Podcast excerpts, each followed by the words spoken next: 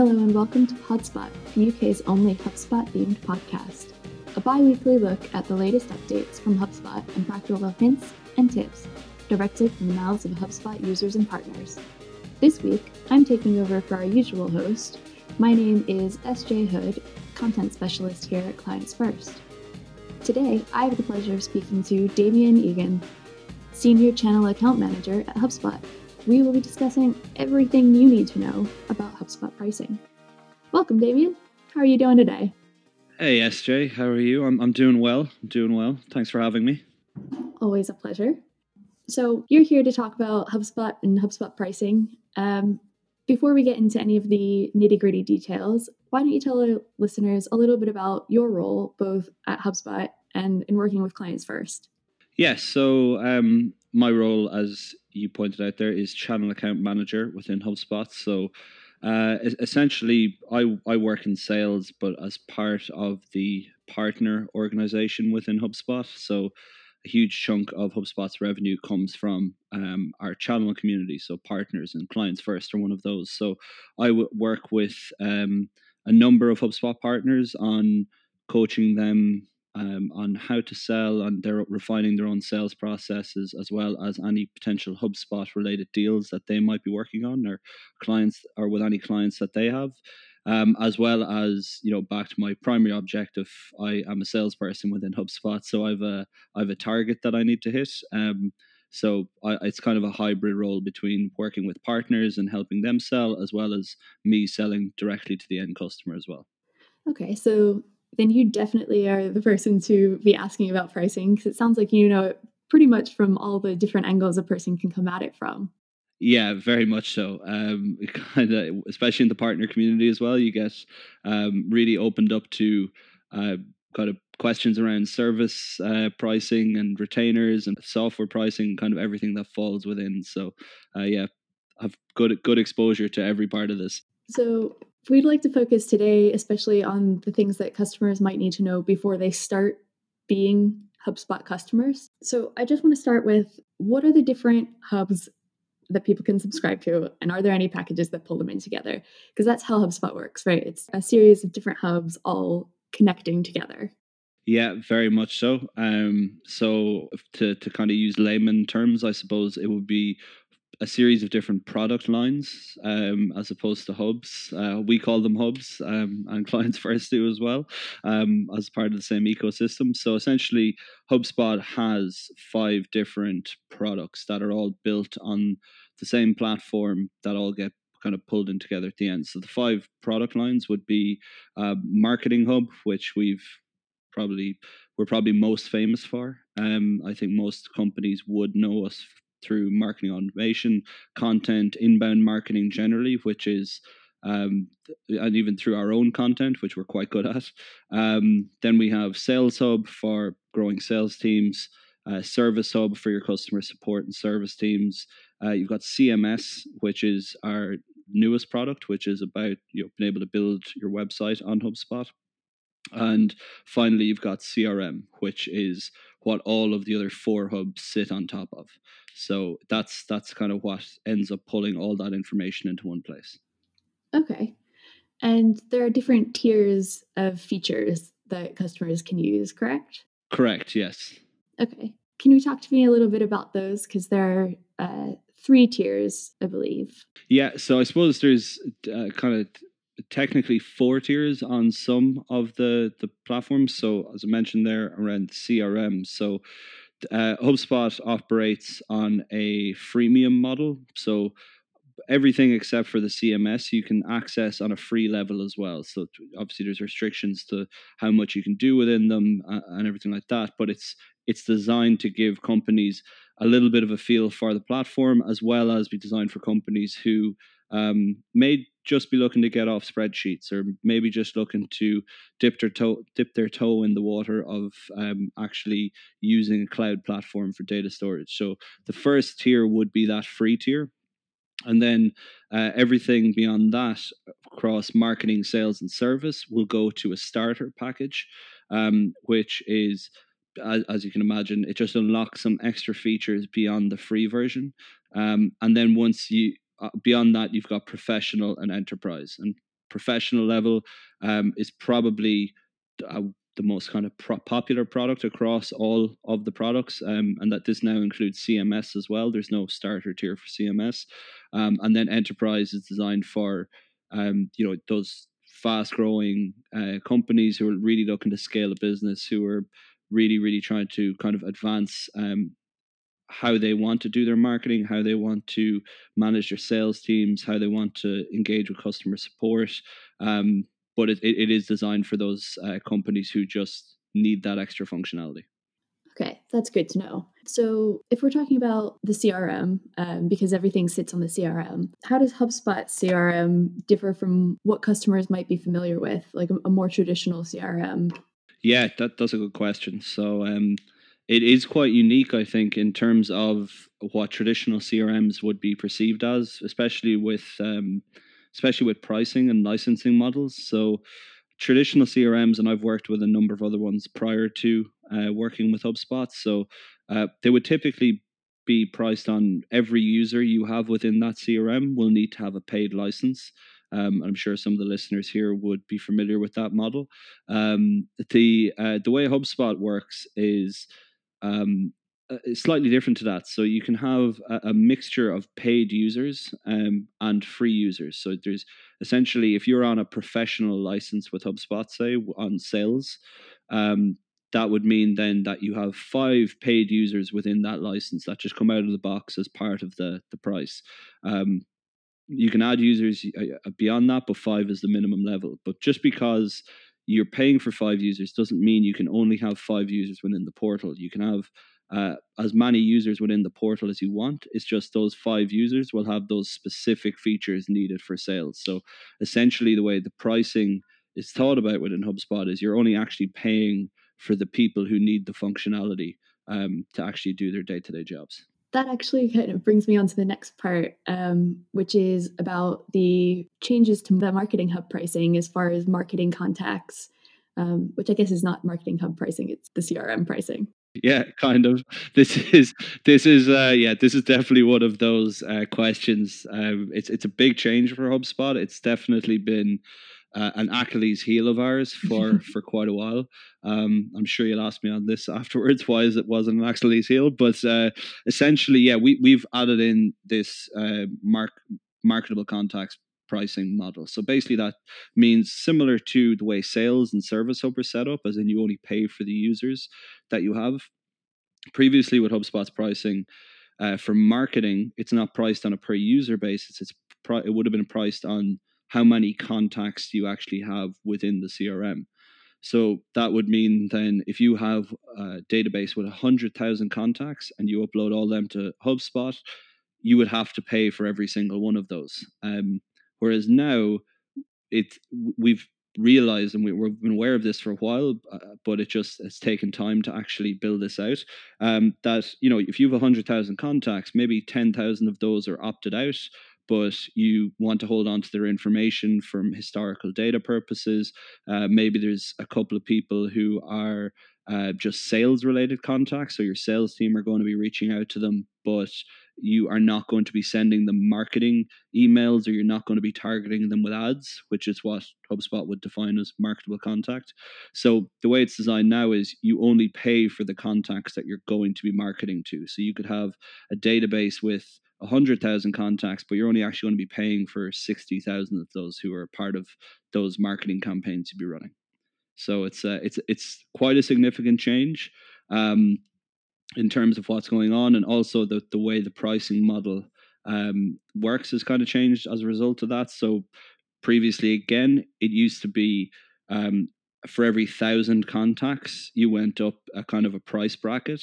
Now with marketing, it's uh, you start with two thousand contacts and it goes up in buckets of five thousand contacts.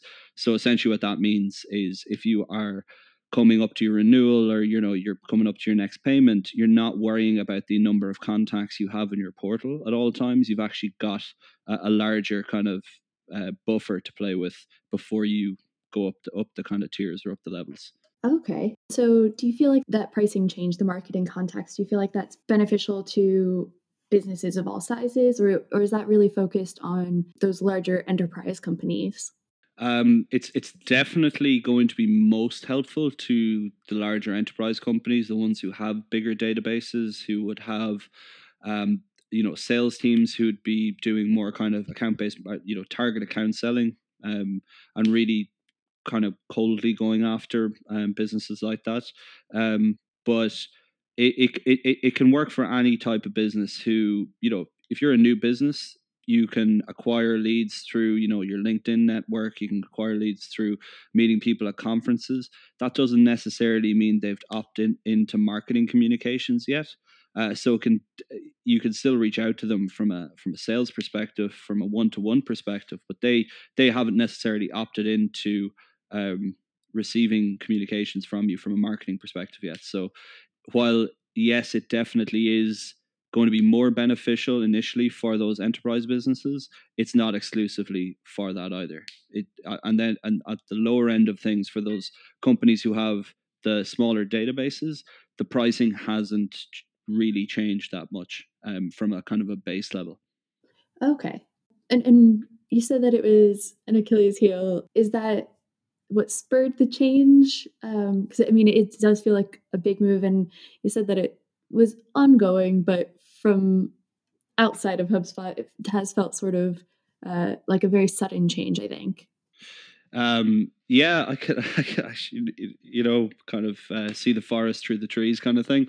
Um, me being in the middle of it, it's been something that I've been aware of for a while. It's been something that has been ongoing, and I know our our dev team and you know our our finance team and basically everyone has been putting a lot of work into this for quite a long time. Um, even our enablement teams in the back end.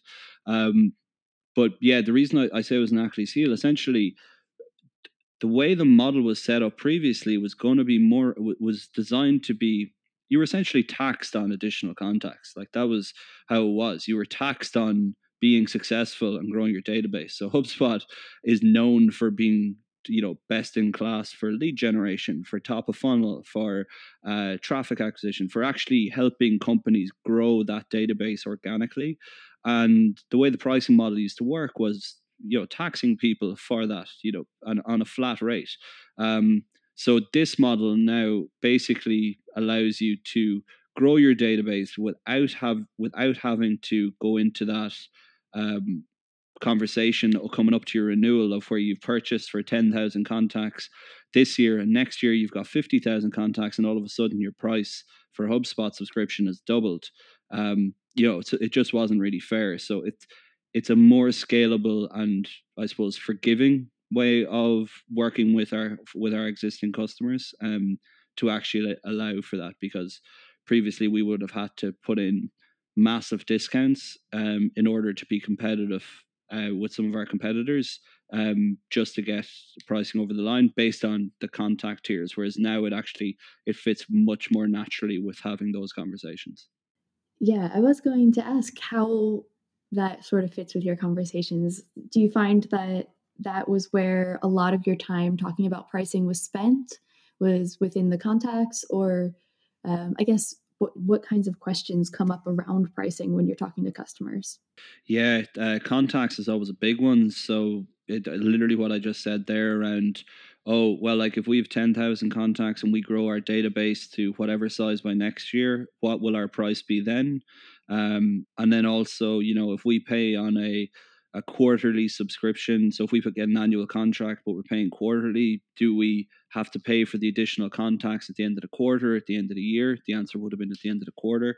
Um, so it could it could have just meant that your database um, actually became more of an expense to you than an asset to you in terms of HubSpot uh, over time. So that was one of the places where a lot of those conversations would have would have spent time on. Um, then everything else around the pricing like if we are talking about um, the sales or service side it was a lot about you know what do sales specific users or service specific users the ones who have those paid seats have what do uh, they have access to by comparison to you know your cfo or your cto who doesn't need a paid seat but just wants to be able to look at reporting and wants to be able to see kind of deal updates and, and, and things like that. Um, so walking through kind of what individual paid users and portal wide users would have access to as well would be would be another big thing Yeah, that's a good point, actually. Um, before we get into the managing costs and and things around that, I'd like to talk a little bit about Sales Hub and CMS because we do we do work in both of those areas. Mm-hmm.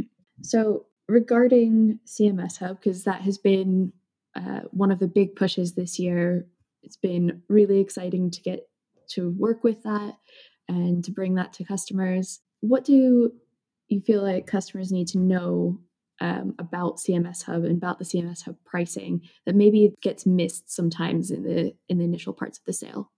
Yeah, that, that this is this is actually um, this is an interesting one because uh, as I'm sure most people are aware, um, WordPress dominates the CMS market, so the website build market. I think it's about 60 to 65% of all websites are built on WordPress or something crazy like that. So yeah. it's as good a monopoly as you could, I guess, you could really have. Um, so obviously, HubSpot, from a commercial point of view, I'm assuming here on behalf of Brian Halligan and Co, uh, that uh, they see a huge commercial opportunity in the CMS space. So we HubSpot have always had the kind of website add-on, and it really has just been an add-on where you could just build website pages as part of kind of an extra to your marketing subscription. Because when in marketing, you can do build your blogs and landing pages and forms and everything within that. Um, but the main things I would say when people are looking at CMS with HubSpot is they often look at CMS uh, from our starter level with CMS. So it, it's it's you know around two hundred and forty two pounds uh, or two hundred forty five pounds per month, which on the surface of it looks more expensive, and it is more expensive than say WordPress.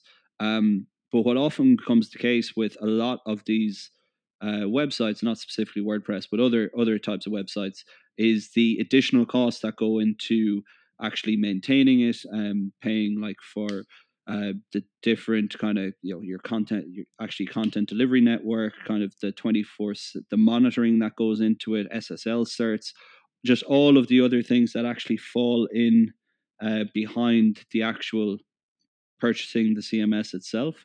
Um, all come out of the box with HubSpot. So that's all built into the pricing model that we have. Um, and because it's a software service, um, it's all held in the cloud and we manage all of that. So there's no longer the kind of, oh, we have to go back to a developer to get them to update a little bit on a landing page. Um, it's all it's all very easily done within your HubSpot portal. Um, and beyond that, HubSpot sits on the CRM as we said at the start. So uh, if you get the website with HubSpot, if you build on the CMS, automatically that CMS is connected to a CRM. So now you've got actually good data, relevant data sitting on the back end of your CMS, and you can really use that to customize uh, customer experiences on your website. I think that's very well said, and certainly we found that the the ability for us as marketers to jump in and make changes without having to, you know, bother our dev team in the middle of projects um, has, has been so worthwhile. Yeah, hundred percent. Because you know what? What's the last thing a developer wants to hear? Um, oh, can you update the time and date for the event that we're running, or can you uh, change tweak this text or something on a page?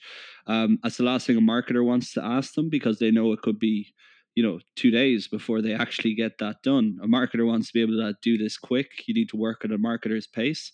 Um, and a developer wants to do fun actual development work. Like they want to be building you know calculators on the site. They want to be building custom objects. They want to be building actual proper development stuff rather than just kind of finicky website basic updates. So yeah there's definitely there's definitely a lot of pain with that that I've experienced in terms of conversations I've had. Um, that that uh, yeah definitely comes to the fore. Yeah, absolutely. And then when it comes to Sales Hub, what are sort of your recommendations around that? I know you've mentioned the five Sales Hub licenses, but what sorts of things do sales teams get out of HubSpot and sort of what do they get at, diff- at the different tiers as well between professional and, and enterprise? Yeah, so um, I suppose the, the key differences between these is if you are um, if you if, if you have a smaller sales team so if you've got you know one or two people in your sales team maybe you're a, a small business and you're the managing director plus you're the salesperson plus uh, you know, finance person plus everything else that that goes on running a small business. You, potentially, you should be in. You should be looking at the starter products. That's kind of what they're designed for, um, in terms of helping the the people around that. If you, the reason you would go to professional beyond that is if you've got a sales team. Um, so if you've got you know potentially a couple of uh, account executives and maybe a BDR or a couple of BDRs and three or four account executives, and you want your team to start working collaboratively on that. Um, that that's where a sales professional will come in, and there's some some features within that that are really really useful for it. So, um, you know, like sequences, templates, so sequences, a series of emails used for prospecting, um, connecting your calendar to your uh, your your Google or your Microsoft Calendar to your HubSpot account. So your prospects can easily book a time in with you, either through your website where your calendar can be reflected or through an email. Um, the reporting that comes out out with this, more customized reporting with professionals. So there's lots of there's lots of additional features that fall within that as well as kind of um, CPQ tools, so like quotes and building out your product catalog and everything like that. Um, and then going to enterprise. Enterprise again, this is very much more for that company that is really kind of growing um, at an accelerated pace, or potentially have a larger sales team again, or have multiple sales teams. That's where enterprise would fit in because some of the things that those larger organizations would really need would be things like permissioning, like field level permissions, um, predictive lead scoring, um, you know, more kind of uh, heavier on the automation side from like quote based workflows. So when a quote gets sent out, and and I suppose more integrations with other platforms they might be using. So um, you know, Xero or or Asana or whatever else they're using around the kind of financial and and delivery side of things as well that is really helpful to I think to the listeners to kind of have a, a good understanding of where their business sits as far as what they'll they'll need. I think now I would like to take it back to the managing the costs bit. So we are, you know, in lockdown again. Um, and this year has been really strange and very trying for businesses globally. And a lot of people are looking at cutting costs right now. What, in your opinion, are some of the best ways for businesses to manage their costs, but still get the kind of functionality that they need? Um, so without having to to downgrade beyond what would be helpful for them. Yeah, that th- this is a big one. Um, so HubSpot did some to be to be fair to them, and you know, not trying to bleed orange here or anything, but um, they uh, they were very good during the COVID period for a lot of customers who would have been struggling at that time, where they were offering massive discounts to customers just to make sure that um, they had the tools they needed to run the business, but didn't you know weren't going to be churned out of their portal because you know they just couldn't afford it anymore. So they were really really good um, with that, especially while um, you know, for the first kind of lockdown period across Europe, essentially, um, and uh, and largely the world. Um, but yeah, in terms of managing costs, managing um, how how how, how how to actually run a business now because it's more difficult now than ever. There's a page on HubSpot called uh, the COVID benchmarking data. So HubSpot COVID benchmarking data, and for anyone listening to this, I'd recommend give just Google it and, and look it up. So basically, HubSpot uh, went and collated the data for all. So we've near we've around hundred thousand customers now, but um, at the start of all this start of the year, that we had around 70, uh, 75,000 or 80,000 customers or somewhere around there. Um, but what we did was we collated all the data from all of our customers' portals and we have it on a publicly viewable page. So it'll show you things like um, the ad spend across the board on indus- in industry specific segments of what people are actually spending on ads or how many uh, how many e- marketing emails are they sending? How much traffic are people getting to their websites? Um, so it, it it really gives you really good data on how people in your industry are actually operating. And there's some really interesting data that I've seen within that, like people's ad spends have fallen off the map. Um, particularly at the start of lockdown, they're starting to increase again. Um, marketing emails were for 30 or 40% higher than they were this time last year, but the open rates were uh, also about 20, 30% higher. So, what from that, um, what we're able to kind of deduce is just that more people are online now than ever um, like ever before. So those traditional business models, um, I speak to businesses all the time around this about where they used to go to events or they used to go to expos or meet and greets or you know it was always kind of face to face sales. They just don't really exist anymore. Um, unfortunately, like you know, we don't get to shake people's hands or meet them face to face now. Um, so there, there are tools within HubSpot to actually help you do that. So the first and foremost, if you are a business who's looking to get the most out of online, but you've never actually invested in it before, and you're you know quite conscious and understandably so about budgets and where to invest your money, a good place to start, honestly, is the free CRM with HubSpot. So that you can connect your website to that. You can start tracking and seeing uh, kind of a high level view of who's coming to your site. You can start, you can even build forms on, on that as well. So you can actually start using that to capture data of people coming to your site. But some of the things I would really dig into that that from what I can see and from what I'm speaking to customers, um, a lot of people uh, there's so much content uh, out there now that it's just become an integral part of what people do. Um, uh, and what companies do to grow, you really need to be doubling down on the effort you're putting into online. So, how you get found, what type of buyer personas are you targeting, um, what's your ideal customer profile, what type of things do they look up, what social channels are they on.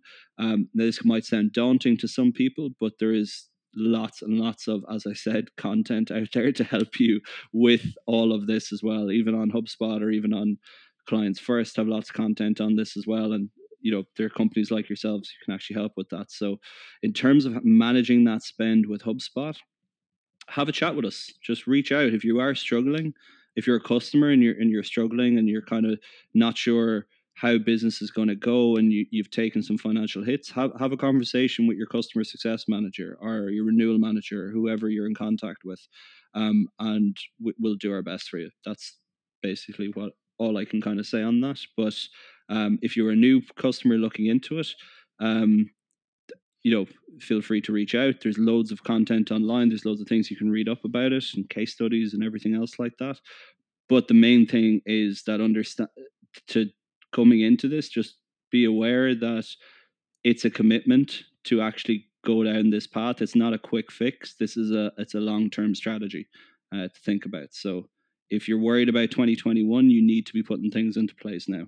That's great advice. And I think that it's especially interesting thinking of it less as um, cutting costs and more as investing in insight and knowledge and the, the areas that, that will be able to support growth of, of the business rather than just sort of maintenance of it. Yeah, absolutely. With that in mind and with the the call to have people reach out if needs be, um, is there anything that you wish that more customers knew ahead of signing up that would make their lives easier and your life easier?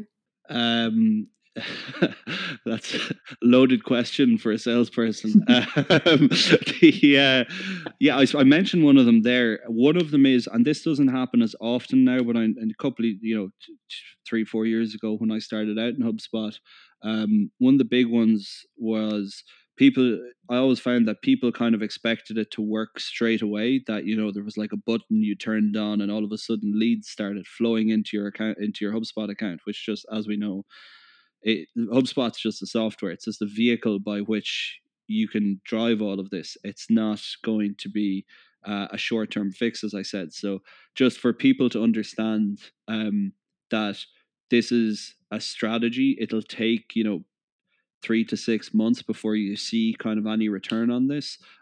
Ultimately the longer you you work on it the more you put into it the more you'll get out of it. So just that that would be one thing that you know people as is always the case a lot of people do only reach out when it's too late. You know things have really gone badly or you know we've got this major problem that we didn't see coming or you know whatever might have happened. Um, and then they'll reach out. Whereas you know ideally just have a think about what's the business going to be like in a year's time two years time? Where's the opportunities with this? Do we need uh, a structure technology or whatever it might be in place? How do we go about doing that now rather than waiting until the the final hour and then uh, ultimately you know it, it's too late at that point? Um that's so that's one. But the second one would be um you know HubSpot, it, it's it's a large company now. When I started, it was just Marketing Hub. Um, the CRM didn't really exist, uh, kind of, I suppose, but not really. Um, but now we've got kind of five major products, and there's probably more going to be coming out over the next few years as well. Um, but a lot of people just come in thinking, oh, you just do free CRM, or you guys just, you know, you do a lot of content, but don't actually know that there is other hubs around that. So they might come in looking just at marketing and not be aware that oh, there's a sales there's sales tools here, there's customer service. Oh, I can build my entire website here as well. Um, so that that would be one thing, ideally, from my perspective, that that people are aware of. Um, but I'm sure there's plenty of uh, people who would like us to be more aware of stuff as well. I would be happy for feedback and anything like that as well. But that they're kind of the two main things from my perspective where people get a little bit lost in terms of um, firstly, just number one, I think is always important in any walk of life, just that expectation setting of how long this will take to work, and then secondly, um, just around you know the, it the HubSpot, it's designed to work for all of your customer facing teams. So um, whether that's you know sales, marketing, customer service, whatever it might be, um, that that there are other tools within there to help the rest of the team. So it is very much so that kind of all in one system. That's great. Well, that is the end of my questions. Thank you for your time today, Damien. It has been an absolute pleasure. Thank you very much, SJ. I really appreciate it. Enjoyed that. Yeah, me too. And I'm sure that our listeners uh, will be interested in taking this knowledge to their teams. Thank you for sharing. Cheers. Thanks very much. Have a good one. You too.